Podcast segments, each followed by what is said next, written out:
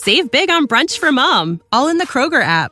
Get half gallons of delicious Kroger milk for 129 each, then get flavorful Tyson natural boneless chicken breasts for 249 a pound, all with your card and a digital coupon. Shop these deals at your local Kroger today or tap the screen now to download the Kroger app to save big today. Kroger, fresh for everyone. Prices and product availability subject to change. Restrictions apply. See site for details.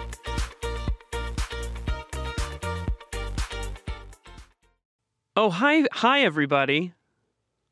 Hello. Okay. And hi, Was I Phil. supposed to speak? Phil- yeah, no, no. Yes, you were, of course. Well, I was kind of doing the thing where you pretend that you're kind of like, oh, didn't see you come in. Oh, hi. Hi, you just caught hello. me doing a podcast. How you are caught you? us podcasting, as we always are doing in the podcast minds, and we're tired. No, listen, everybody. Around the clock. They don't let me sleep. we don't sleep. We we're generating ourselves for AI, so we never have to actually make a podcast again. We just get that those sweet, sweet AI dollars.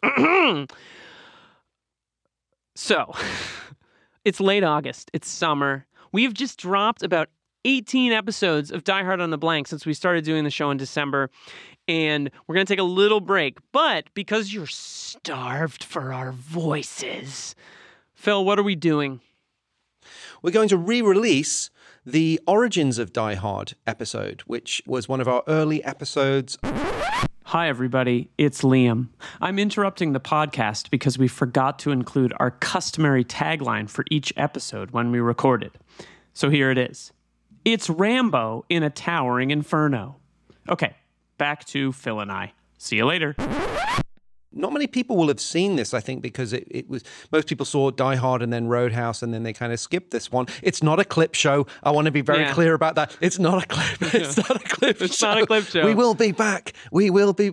We will be back. But not many people um, actually are aware that we did this episode. So it's it's really interesting. We get into the book that Die Hard was based on, Nothing Lasts Forever. We analyze that. We talk about how uh, the similarities, the differences. Some of them are really fascinating. We talk about some of the films that have influenced Die Hard, such as Towering Inferno, First Blood, Taking of Pelham One, Two, Three, and uh, we also play the the Die Hard games and the quizzes and all of the stuff that you've now come to expect and hopefully enjoy in the subsequent episode. So we're just taking uh, a one episode uh, break. Here's a quick, um, I just thought, if I, if I may, just a quick double Jeopardy trivia quiz for the audience. Ooh. Phil knows the answer, but Liam and Phil got together. I'm doing your voice. Oh, I Liam like it. and Yeah, I got it. Got together to record this episode.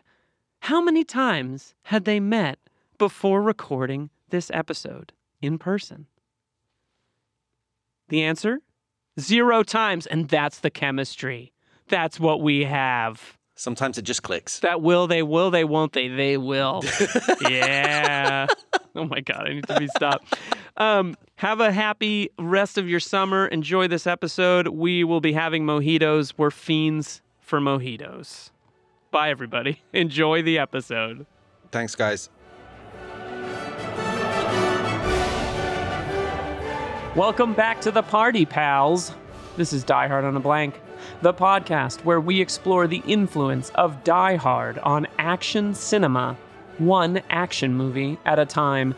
I'm Liam Billingham, and with me, as always, is my co host, Phil Gawthorne. No relation. No relation. But Phil, I feel like we're more, it's less of a Special Agent Johnson, Agent Johnson, no relation thing than a Al Powell to your John McClane. Right, right. We're we're bonding across the airwaves. You're making uh, fun of my donut Twinkie habit, There's my Twinkie driving. wrappers everywhere here. it's here. disgusting in here. It's just. ugh. And yet you're oddly you're oddly lovable, And just like Al yeah, there's something charming and charismatic about me. It's yeah, great. It's- yeah, very much so. So so we're we're into that dynamic. Um, It's, it's feeling good. It's Yeah, feeling good. Right. yeah, We're gonna yeah. get really closer as you yeah, get glass in yeah, your feet. Exactly. It's gonna be great. We'll start to um, you know uh, admit our vulnerabilities as time as time goes on.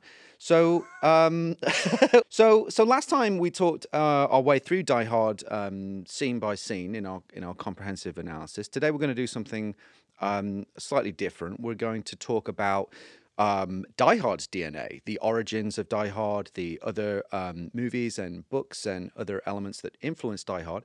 And we're also going to talk about the the key elements that are critical to the success of any action movie, um, the anatomy of an action movie, if you like. uh, which Die Hard illustrates perfectly. It's like full marks in every category. How many elements? I mean, the, yeah, this movie is sort of the uh, thesis of the show, right? So, how many elements? What are the elements uh, that make an action movie? So, in my opinion, my humble opinion, the key elements are um, the hero. Don't be so humble, Phil. Well, you know, it's it's Phil. it's the default You don't setting. have to I'm a Brit. What are you? We, are not allowed have to, not be. yeah, you can't. You can't be can't be. proud for sure. No, no, What? no. Tell me what these six elements are. Well, in uh, in my not so humble opinion, they are the the the hero, the villain, the premise, the ticking clock, the action, and the humor. And if and if you get all of those elements uh, with high scores, then I think you're onto a, you're onto a winner. And Die Hard, I would say, is pretty much full marks kind in of every the yeah, category. sort of the uh, the uh, the the OG, yeah, the top the top dog. yeah. It's sort of patient zero of this action movie I genealogy don't know if patient project. zero is the language we want to use, considering the past few years of Yeah, our maybe not. Outbreak, good movie. um, let's get right into it.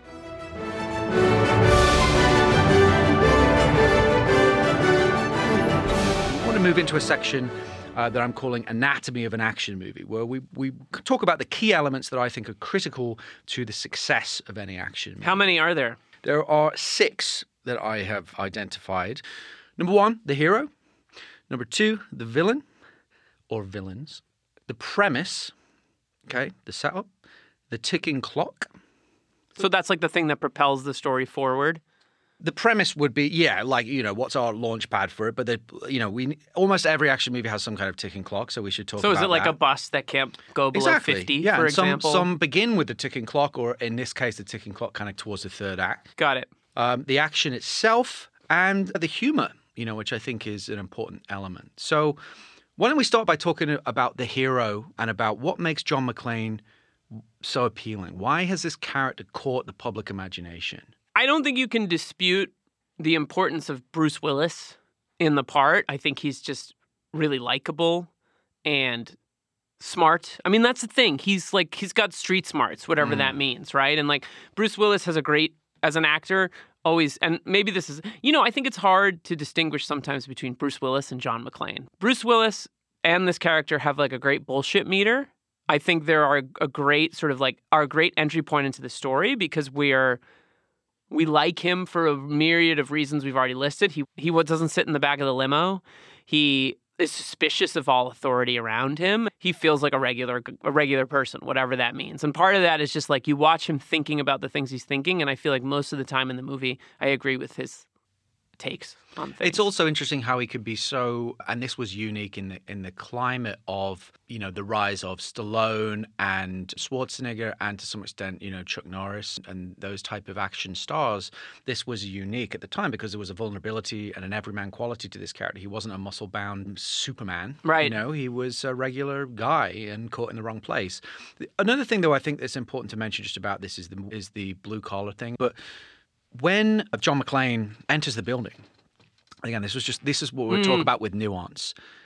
He gives the security guard, the second one, he gives him a little nod as he's walking through to the elevators. And Right. I, I was just thinking about that moment. It's, it's a not it's a seemingly inconsequential moment, but I was thinking like those are his guys. They're probably ex-cops, Right. Especially the older guy. Whereas when he goes upwards, ascends to the mm. the highfalutin executives and their cocaine and their materialism and their questionable ethics, he does not get. He doesn't feel comfortable. He's a, Right. he's a bit of a fish out of water. one one thing I thought you were going to mention, and I'm, I'm, is that when he walks into the building, he walks up to the reception desk and he says, "Hi, I'm here for Holly McClane," and the guy says, "Just punch it in on the computer screen there," and he kind of goes like, "You're fucking kidding me!" Like I have to. And he goes and he's like sort of like hesitantly punching it in. Like this is a guy who's like. No, you just talk to a person and that person tells me where to go. Like that's a human interaction. And it feels like a part and parcel with the late 80s with like the rise of computing software and this kind of like stuff that we all take for granted now, digital life that like He's a bit of, don't I just uh, an anachronism. An anachronism. And- Yeah. but also I think him nodding at the security guard is a little bit like that's a human being. Like Yeah. the humanity in that. And Yeah. like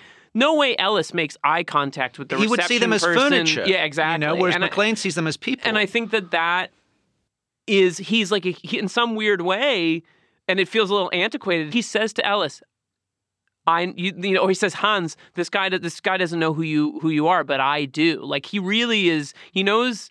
He knows who not, who not to trust. He knows who to trust. I mentioned this earlier. When he finally gets upstairs, he's so withholding to Takagi, who's like, Takagi's being a nice guy. Like he's being welcoming. Like he knows there might be some tension between him and Holly. And like at one point he says to him, like, Can I get you anything? And McClane goes, "No, thank you, I'm fine." And there's so much like seed. He puts the drink down as well. I think doesn't He takes a sip of it. kinda He's like, yeah, what's yeah. that?" I, but I, I do that, love that he like way? takes this shitty cocktail and takes a sip and goes, "Nope, it's not for me." I mean, right? I've never met a cocktail I didn't like. yeah, and I, I think that he just It's all illustrating how like Holly's probably financial situation and status is vastly superior to, Right. to his, and it's make it's probably like. Um, Salt in the wound for him, Right. You know, like oh, look at all this opulence, and you know, so he is kind of coming in with his arms folded and being like, and he's a LA flawed protagonist, people. right? Like you, I mean, he's like you said before, like there's something a little caveman esque Yeah. about being like my wife makes more money. He's a bit me," chauvinistic in it, right? absolutely, totally. But I and I think that that is more interesting than an unkillable machine like Schwarzenegger is in Commando to some extent. Which, by the way, is not a diss of that movie in any way, but like this movie, and I, I gotta. It doesn't gotta- exist in the real world, Right, exactly. But whereas Die Hard feels like it could exist in the real world, albeit slightly heightened. It's all on a, it's all on a sliding scale. But you're still watching a, a movie about a guy surviving every second at Yeah. like at caught. Like it really is a movie He's about survival. flawed, he but we like him, you right. know? And he's he has a bullshit meter Yeah. that I think is really It's a strong. good it's a Yeah. good point. So so that's our hero. Let's talk a little bit about the vil the villain brackets villains. Right. Why do we love Hans Gruber? Sub question is Gruber the goat? I was saying this um, to someone the other day. I think Alan Rickman is maybe the best part of this entire movie. I really, really think so. And and I think that this relates to actually McClane and Hans are really, really similar guys. And I think that beyond their cunning and beyond their wit, I think they're similar because they have the same distrust of authority. I think, uh, for all the reasons we labeled before, McClane looks at money and he looks at wealth and he goes like, "Oof, uh, this is not my world." Whereas Hans is trying to take that wealth away from the people that have it, and also, I love so much how he has no beliefs. His beliefs are, "I want to be rich, sitting on an island, earning 20%. Very 80s. They're so incredibly 80s 80s. sensibility. And I feel like maybe in the 80s that was kind of scary, but now it's like kind of refreshing that this guy isn't like a zealot or a lunatic. And it's one of the things that you know McTiernan adjusted about the character, and we'll talk. We're going to get into the book, and, and Yeah. the Gruber character features in the book, and actually is a, a zealot. You know, is, is like Baader Meinhof, Right. Red Army type, has a very specific political cause. Right. Whereas you know McTiernan making him this kind of eighties aspirational yuppie, Right. w- Who was just like, yeah, you know what, like, but he's also has a weird like, is almost satirizing the corporate culture because he's like these bearer. I I, I didn't know what bearer bonds were until recently. No one does. They're just an 80s they're so- trope. they don't a- actually but- exist. And they're in heat. They're Right. in heat They're as in well. heat. They steal them from They're the in. security Are they in Lethal Weapon truck. 2? No, those are Krugerrands. Kru- Krugerrands. Right, Diplomatic immunity. Sorry if I just blew out the mic, but I can't hear Lethal Weapon. Where's that gun from? South Africa?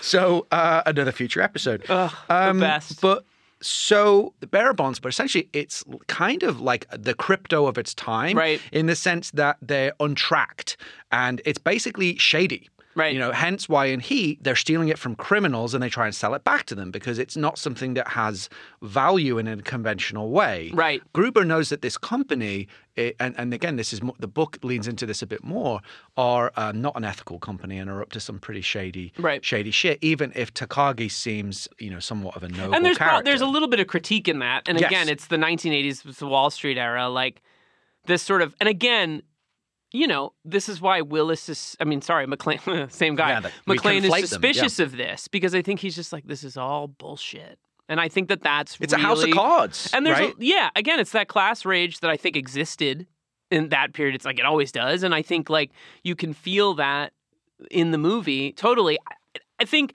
the other thing that is hard to deny, and I can't believe it, is Alan Rickman's first movie, but they cast a Shakespearean actor to deliver heightened dialogue, to give a speech about Takagi's history and be menacing. Like it's a really strong use of a theater actor in a movie because Hans Gruber is a little theatrical at times, especially in those early moments when he's talking to Takagi and kind of, you know, trying to bring him in and gesture and like play this role of like I'm a terrorist.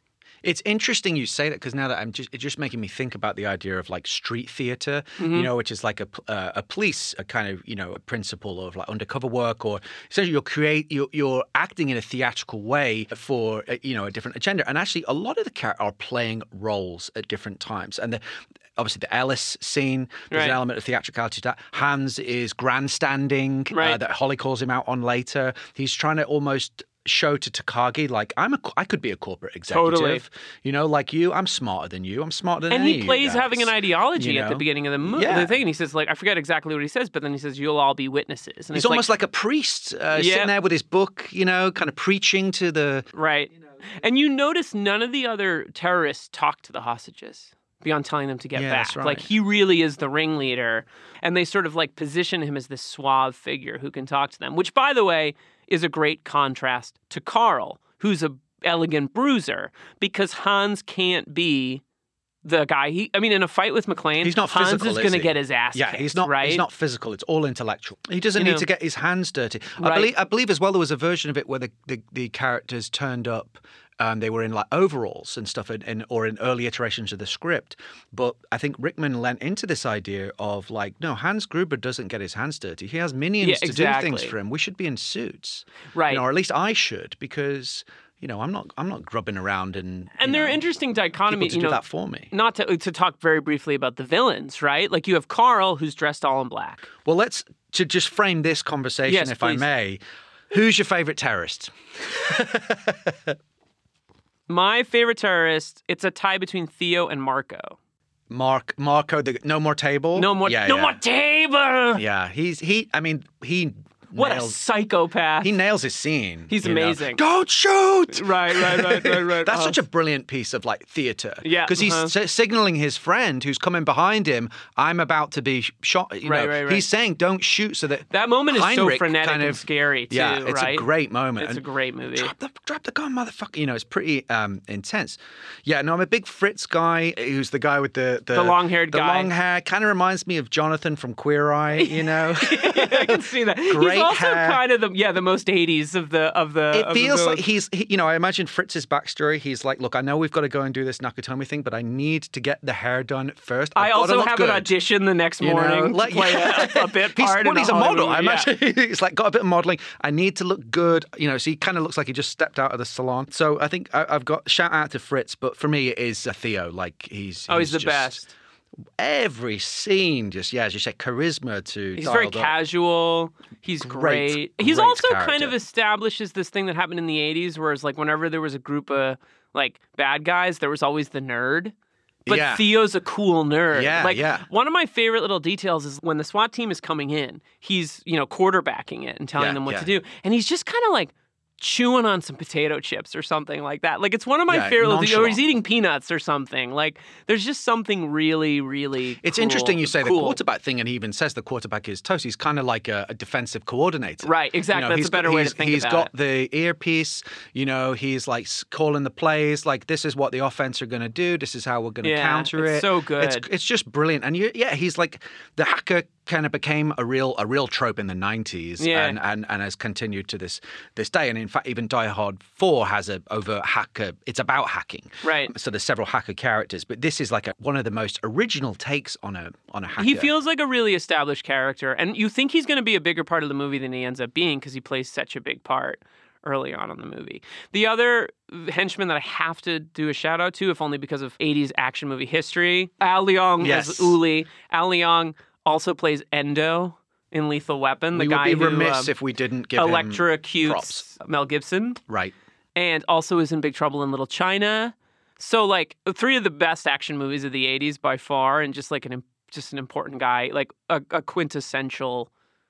Oh, I recognize that guy. He also has the great moment where he is about where the police are about to come in, as I recall, and he leans on the counter, and you realize he's at the like snack counter in the lobby, and he takes out a candy bar and starts eating it. I've always loved that moment. Again, it's these little character That's what we're saying. These that tiny separate it from the nuances that are so entertaining, you Right. know. And yes, I, I love that moment. I know a lot of people do. So, so that's that's our villains covered. And yes, I, I personally I do think it.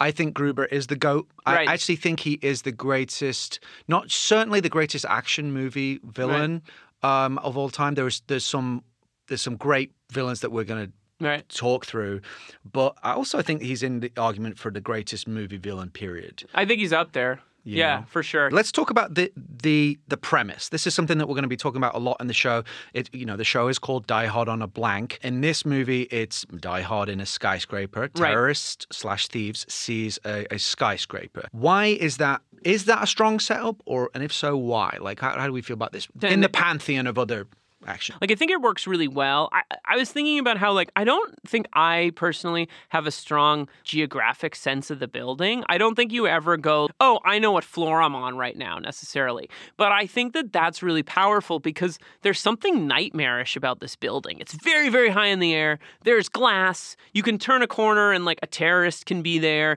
These boardrooms are like just corporatized to all hell. Like there's a little bit of like style in the way that Takagi has like certain things set up, but it feels very 80s and it feels very like again aspirational and like doesn't feel like a place you'd want to hang out. Yeah, the, you alluded to why this is a good is a good premise and scenario and, and situation or location rather for uh, an action movie. Yeah, there's uh, a myriad of dangers in Right. this place. It's contained, yet you could fall out, you could fall off the roof. There's the the elevator shafts. You know, it, it, it's it's a good arena for Lots for of ways to die. and it, it definitely is night nightmarish. There's a sort of claustrophobic aspect which it leans into with the air shaft, uh, the air shaft sequences and so forth. So, I, I we- we'll talk about this in more detail with the mirror, with how other movies later on, whether their their scenarios succeeded or failed, whether it was a boat, a plane, a bus, what have I you. can't wait to talk about Um, speed. I can't wait to talk uh, about me- speed. me Oh too. Oh man, the ticking clock. The ticking clock. What's the ticking clock in the case of this movie? So the, what what we have written down here is it's a, essentially the plot device, right? So what's the ticking clock? So mm. I guess in this movie that it's an interesting one, but I think the ticking clock only really kicks in to, in deep in the third act when they with the realization that the the roof is wired with heavy explosives. So the ticking clock that they're going to kill all the terrorists. They're gonna, the terrorists they're, going to kill all They're the gonna kill all the hostages. hostages. And they're going to blow the roof. But also at that point, I think McClane knows that the the helicopters are inbound. Right. So they are at risk. Now we know they're going to do it, right? No, we Well, kind of don't. Well, McClane, real, I don't know if McClane knows the full end game of Gruber at that Mm. point, but he definitely knows there is some kind of ruse at play because he says it's a double cross, and then he's and then he's Yeah. intercepted. One thing So- that our producer Mike pointed out earlier is that this is a great movie that it's screenplay wise from the perspective of we find things out before McClane does. Mm. Like we find out that they're not terrorists but thieves earlier than he does.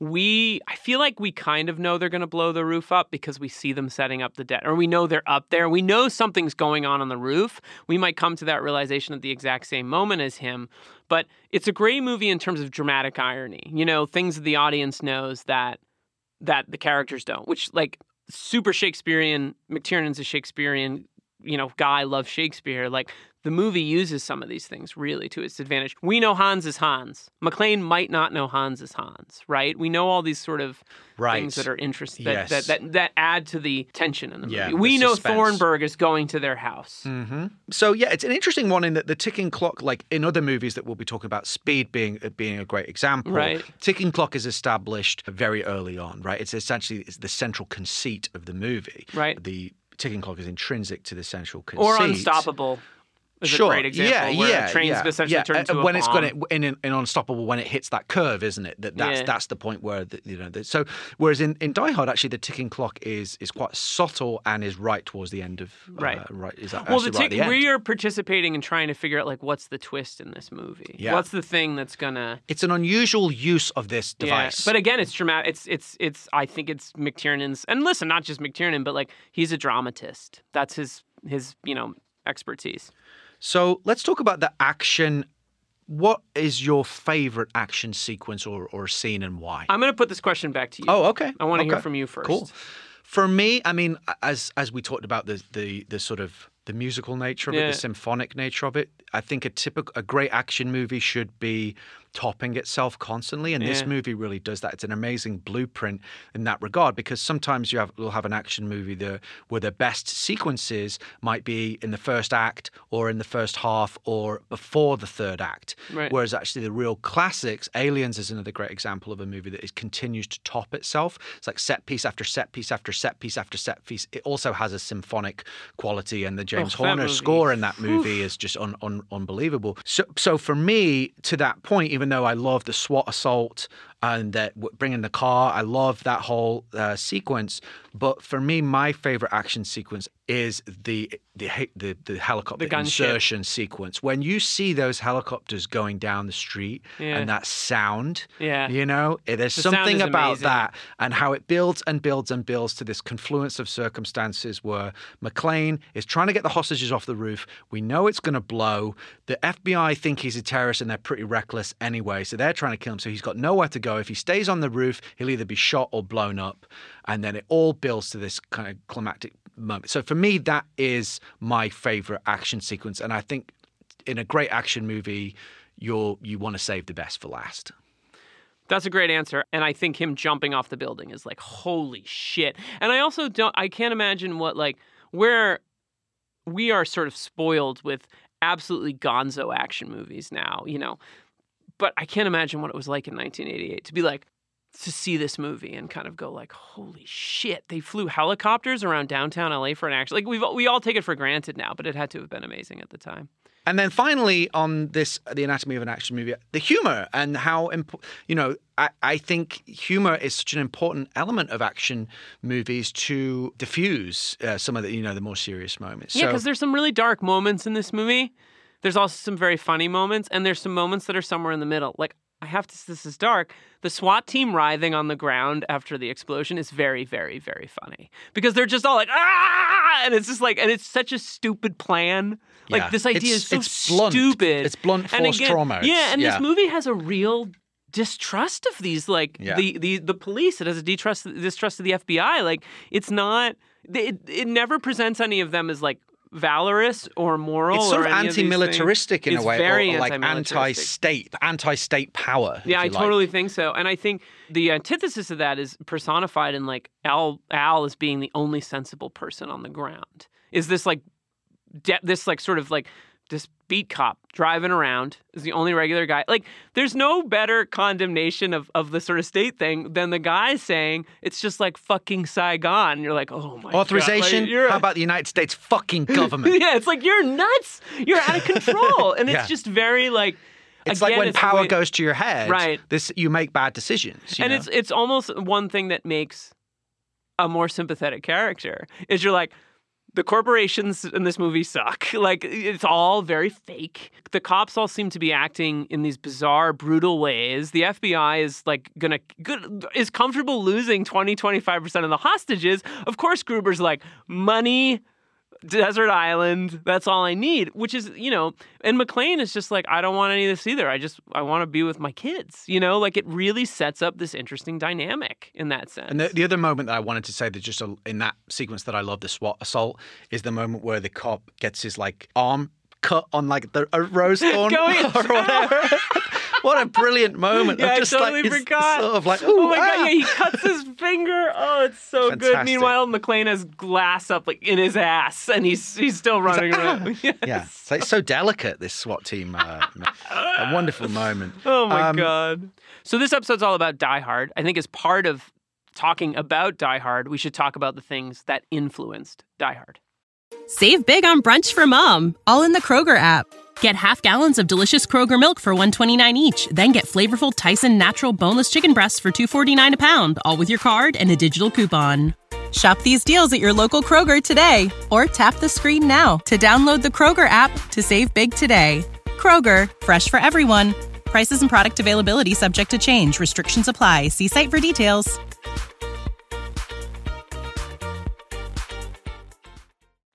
Most obvious one is the fact that this is an adaptation of a book by Roderick Thorp called Nothing Lasts Forever. I knew this exists. I've never read it. I briefly flirted with like getting it out of the library before we recorded, but truth be told, I didn't have time. I assume you've read it. I have read it. Yeah, How many times? uh, only the once. That's disappointing to me, Phil. I thought we were going to be like, well, the tenth time I I figured this out. discovered new a new detail. How is the book Nothing Lasts Forever different from the movie Die Hard? The main one I would say just is the overall tone. The book is of its time in the sense of the cynical, paranoid thrillers of the 70s. It was Ooh. almost more in line with the spirit Like of Parallax French, I was going to View. say, yeah, Parallax View or The Conversation, Mm, French Conversation. Connection. Nice. That that kind of that kind of bleak ending that's like ambiguous and you're not really sure how you feel about it. It's sort of more real life and messy and that kind of down down vibe. Does it have like the same? Is it McClane? Is McClane the character in it, or is he different? Is he character similar? is called Joe Leland, um, who is an ex-cop turned security consultant. He's much older. He goes to the skyscraper, which In is LA, oil- is it in in, LA? LA on Wilshire, on Wilshire Boulevard. They're called Klaxon Oil, and it's his daughter, not his wife. The, the the the wife is actually is actually dead. She's called Karen, and he goes to see his daughter Stephanie Gennaro uh, for her Christmas party. Oh, so she's taken her mom's. She has her mom's last name, not his name. I actually, it's her married name. Ah, uh, okay. Yeah, yeah. So she's married. So she's married. So the set, the setup, and the basic kind of the skeleton of it, the infrastructure of the story is very, very close. But the attitude, the characters, some of the characters have remained. The ones that I was most interested in were actually uh, the differences and the similarities are, are is Dwayne Robinson and Al Powell. So Dwayne Robinson does feature, and he, there's a wonderful um, quote where he describes this. This really speaks to the attitude we were talking about, the anti-authoritarian or Right. anti-authority attitude. This is from the book. It says, "Civilization was full of Dwayne Robinsons, seeing everything that happened to them as opportunities for their own advancement and aggrandizement. They were the spoilers of society, with Richard Nixon being at the top of the list." See, this is wow. the book is incredibly dark, and in particular, the ending. There's two elements of the ending that I thought were, were fascinating that really speak to the difference in kind of tonal approach. First is that in the final showdown, when Joe Joe Leland confronts Gruber, and the character is called Gruber, he's called Little Tony, Little Tony the Red. Anton Gruber. He's like a he is a radical leftist terrorist, so he does have a political agenda. When eventually it gets to this showdown, and uh, the watch is actually in there too. That's that that device is set up. Gruber pulls his daughter off the building with him, and show his daughter dies, which is a pretty heavy. That's a heavy ending. and very in keeping with this kind of like French Connection type vibe of like, oh, that's a deeply uncomfortable '70s feeling, which is not was not palatable in the '80s, Right. especially for a summer blockbuster or really any movie, Right. Unless you want to say the original First Blood, where Rambo was supposed to die, but. Um, Sounds like they, like changed it. sanded off some of the hard edges for the for the movie Absolutely, version. But it's they still there. It's there in the DNA. Yeah, but they, they they certainly took the DNA. They certainly took the framework of it. But the other the other big um, difference that was fascinating to me was just that with Carl comes back, the same thing happens. The same beat is played, but at this point, that Joe Leland is trying to make his way out of the building. It ends up being this messy showdown with Dwayne Robinson and Al Powell pulls Dwayne Robinson into the line of fire. Carl kills Robinson. And then Al Powell shoots Carl, and then he tells Joe Leland, like, "Hey, just so we're clear, like Dwayne Robinson died as a hero." So it has it's super Man, what what was. Roderick Thorp okay? What's the deal? I- but it, I, tell, I will tell it is a terrific book. It's a good book. It's it's like I read it in two sittings. It it's short, it's lean, it's so hard boiled, it's crisp. It's it's a fantastic book, a great adventure story. So like this is not the first appearance of Joe Leland in that's, a that's in a right. book, right? That's right. So there was a previous book called The Detective that was made into a film with Frank Sinatra, where you meet Joe Leland and he's a detective in, in New York. I think The Detective, which is basically a meat and potatoes procedural for Frank, where he it's a more serious part. He was sold as an adult look at a police detective. Oh, It's, interesting. it's it's, similarly cynical and it's about him navigating the politics of New York Police Department and the politics of the city and trying to kind of walk a straight line in a crooked world. For me, the way the best way I would say uh, I would frame it is it's almost like John McClane's dad. You know, Ah. he kind of plays like he he's a tough New York cop who doesn't play by the political rules and, and butts heads with his captain, and that feels very McClane. But the this this so that's where maybe the DNA seeped in. But it, and also he's a second generation cop. He says so. There's a feeling like the lineage of being cops is part of uh, part of this whole tradition with the Right. McClane character and whatnot. And it was like passed on father to son. How old was Frank Sinatra when he was in The Detective? Probably. It was 68 So- when the movie was made, so Jeez. he's probably 40s. Yeah, I would guess, like, say. like mid to late 40s. Yeah, I bring that up only because he was offered or had to be contractually offered the part in Die Hard that's right. And to play and John McClane in his 60s. that's right, because the character in the book was was was originally older, but he, Frank Sinatra said, "quote I'm too old and too rich." So Good he, he let everybody off the hook. He did, he he understood. He I didn't want to be running around getting his feet cut At the risk of, yeah, I don't know that it works with Sinatra. And it, it, Willis is like 35, right? So when he was adapting the novel, the screenwriter, the, the first screenwriter to develop the project, Jeb Stewart, he had this eureka moment because he he was a young guy. He was about the age, he was like in his mid thirties. He'd had an argument with his wife. He had a he had a young uh, couple of young kids, trying to provide for his family, dealing with those kind of life stresses. Had an, had a big argument because he was stressed out.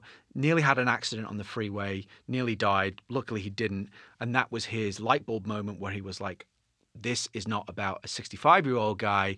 This is about a 35 year old guy who had an argument with his wife, should have said sorry, didn't, and then really bad shit happened. I love that because it's like the the like sort of impetus or the seed for the movie is so relatable to anyone who like lives a normal life. Who's like, oh, I got to provide my family, I got to do all these things. Like, it sort of grounds the movie in reality. Which at the end of the day, the whole story is kind of about a guy reconciling with his wife, and through sort of an extraordinary circumstance and situation. and to this point, I mean, when they were exploring the earlier version of it, before they made that realization, they had got they were looking at the older action stars like Clint Eastwood and Right. Paul Newman, who I think turned it down because he'd pr- pretty much done something similar in Towering Inferno, running around a building that was on fire, and a lot of the imagery from Towering Inferno.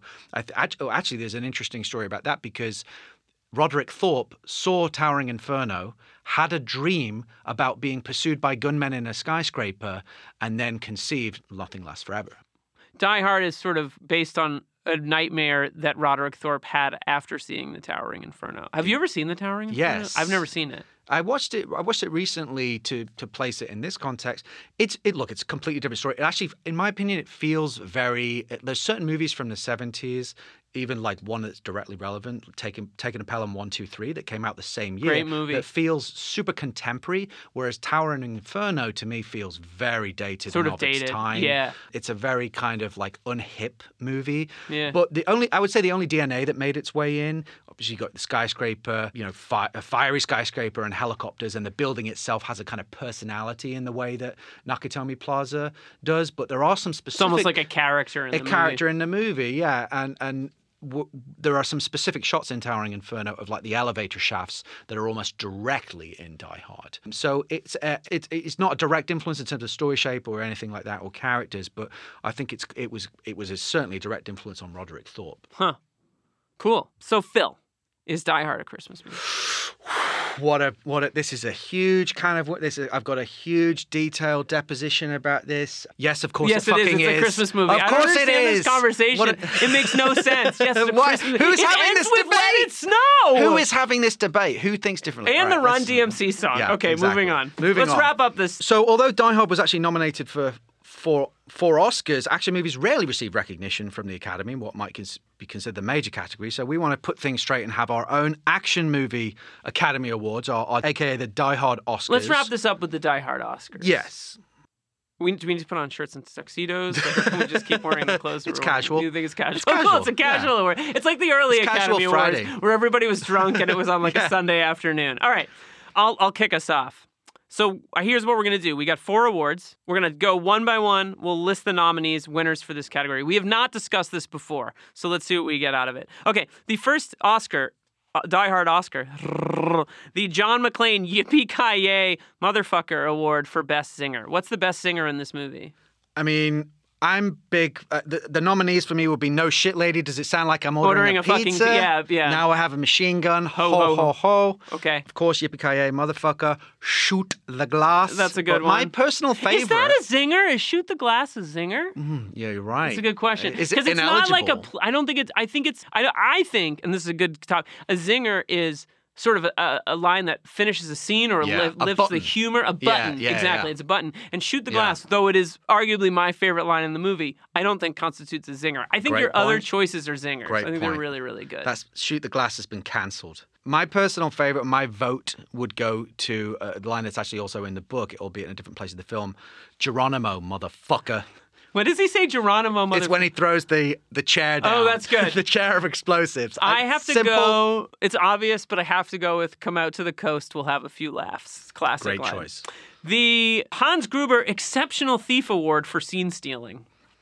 My nominees are, of course, Hans Gruber. Sure.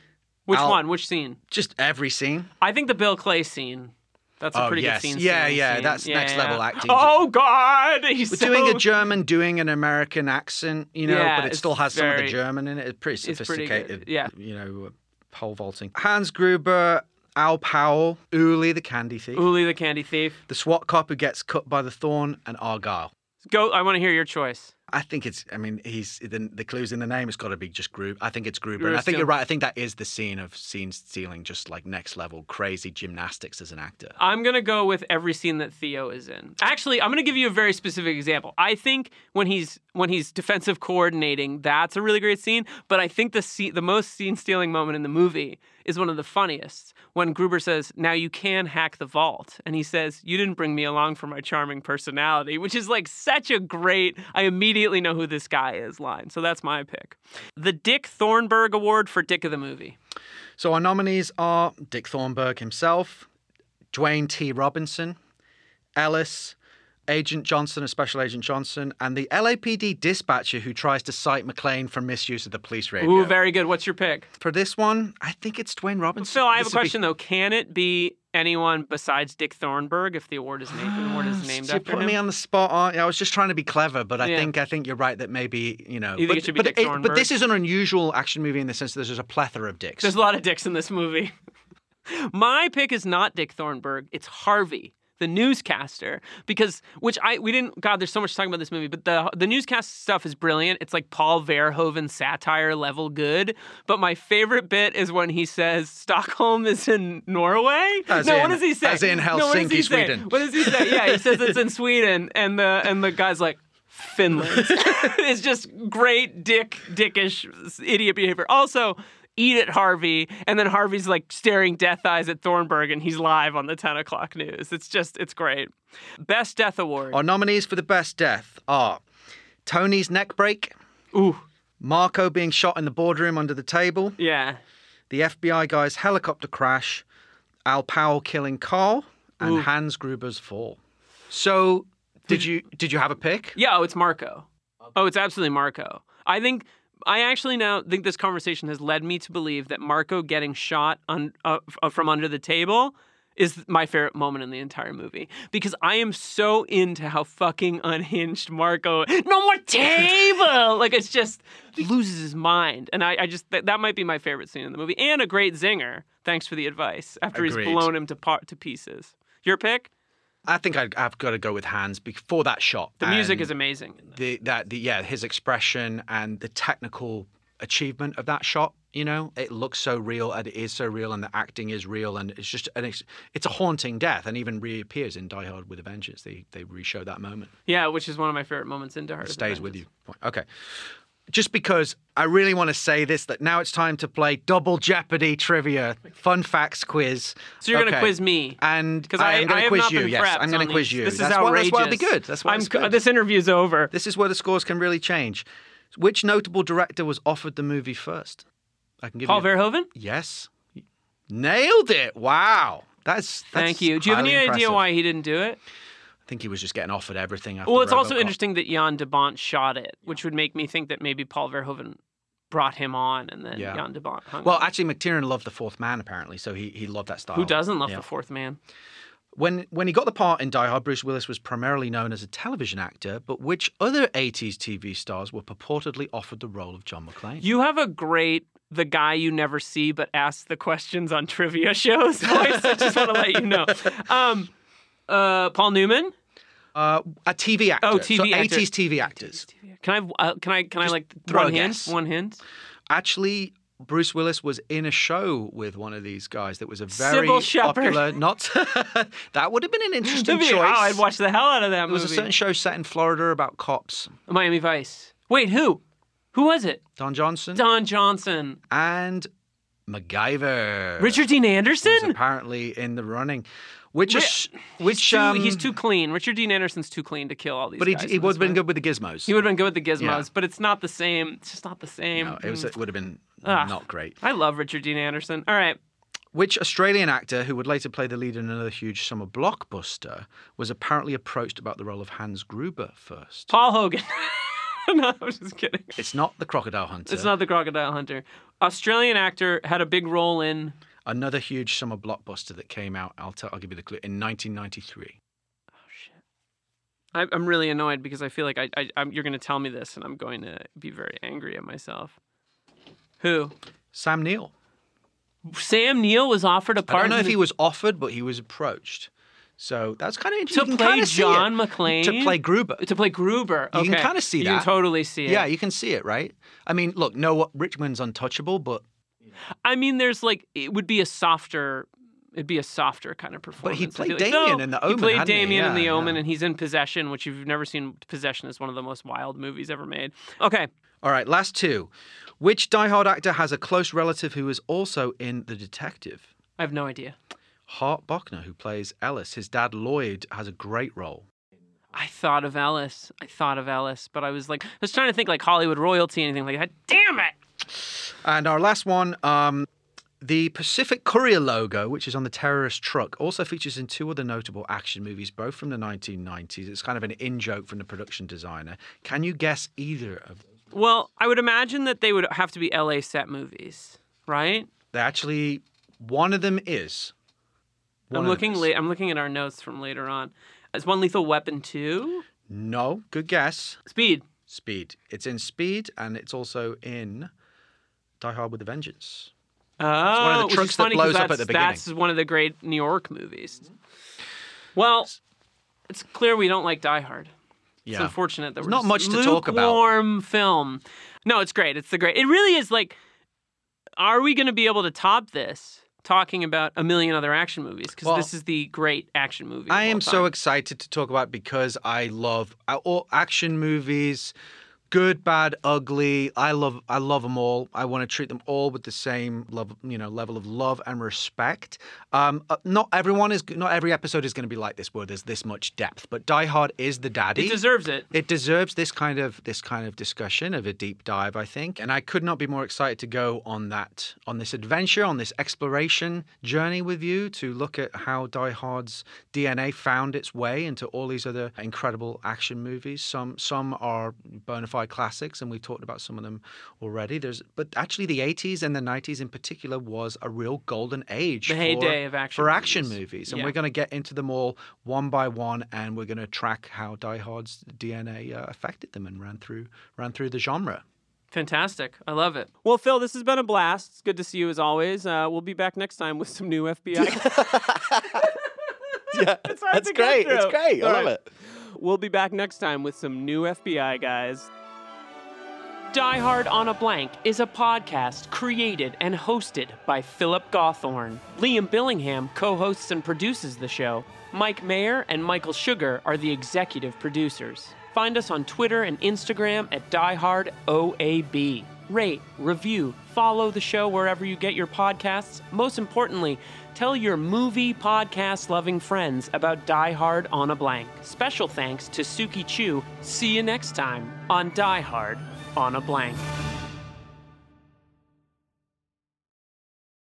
Save big on brunch for mom, all in the Kroger app. Get half gallons of delicious Kroger milk for 129 each, then get flavorful Tyson natural boneless chicken breasts for 249 a pound, all with your card and a digital coupon. Shop these deals at your local Kroger today or tap the screen now to download the Kroger app to save big today. Kroger, fresh for everyone. Prices and product availability subject to change. Restrictions apply. See site for details.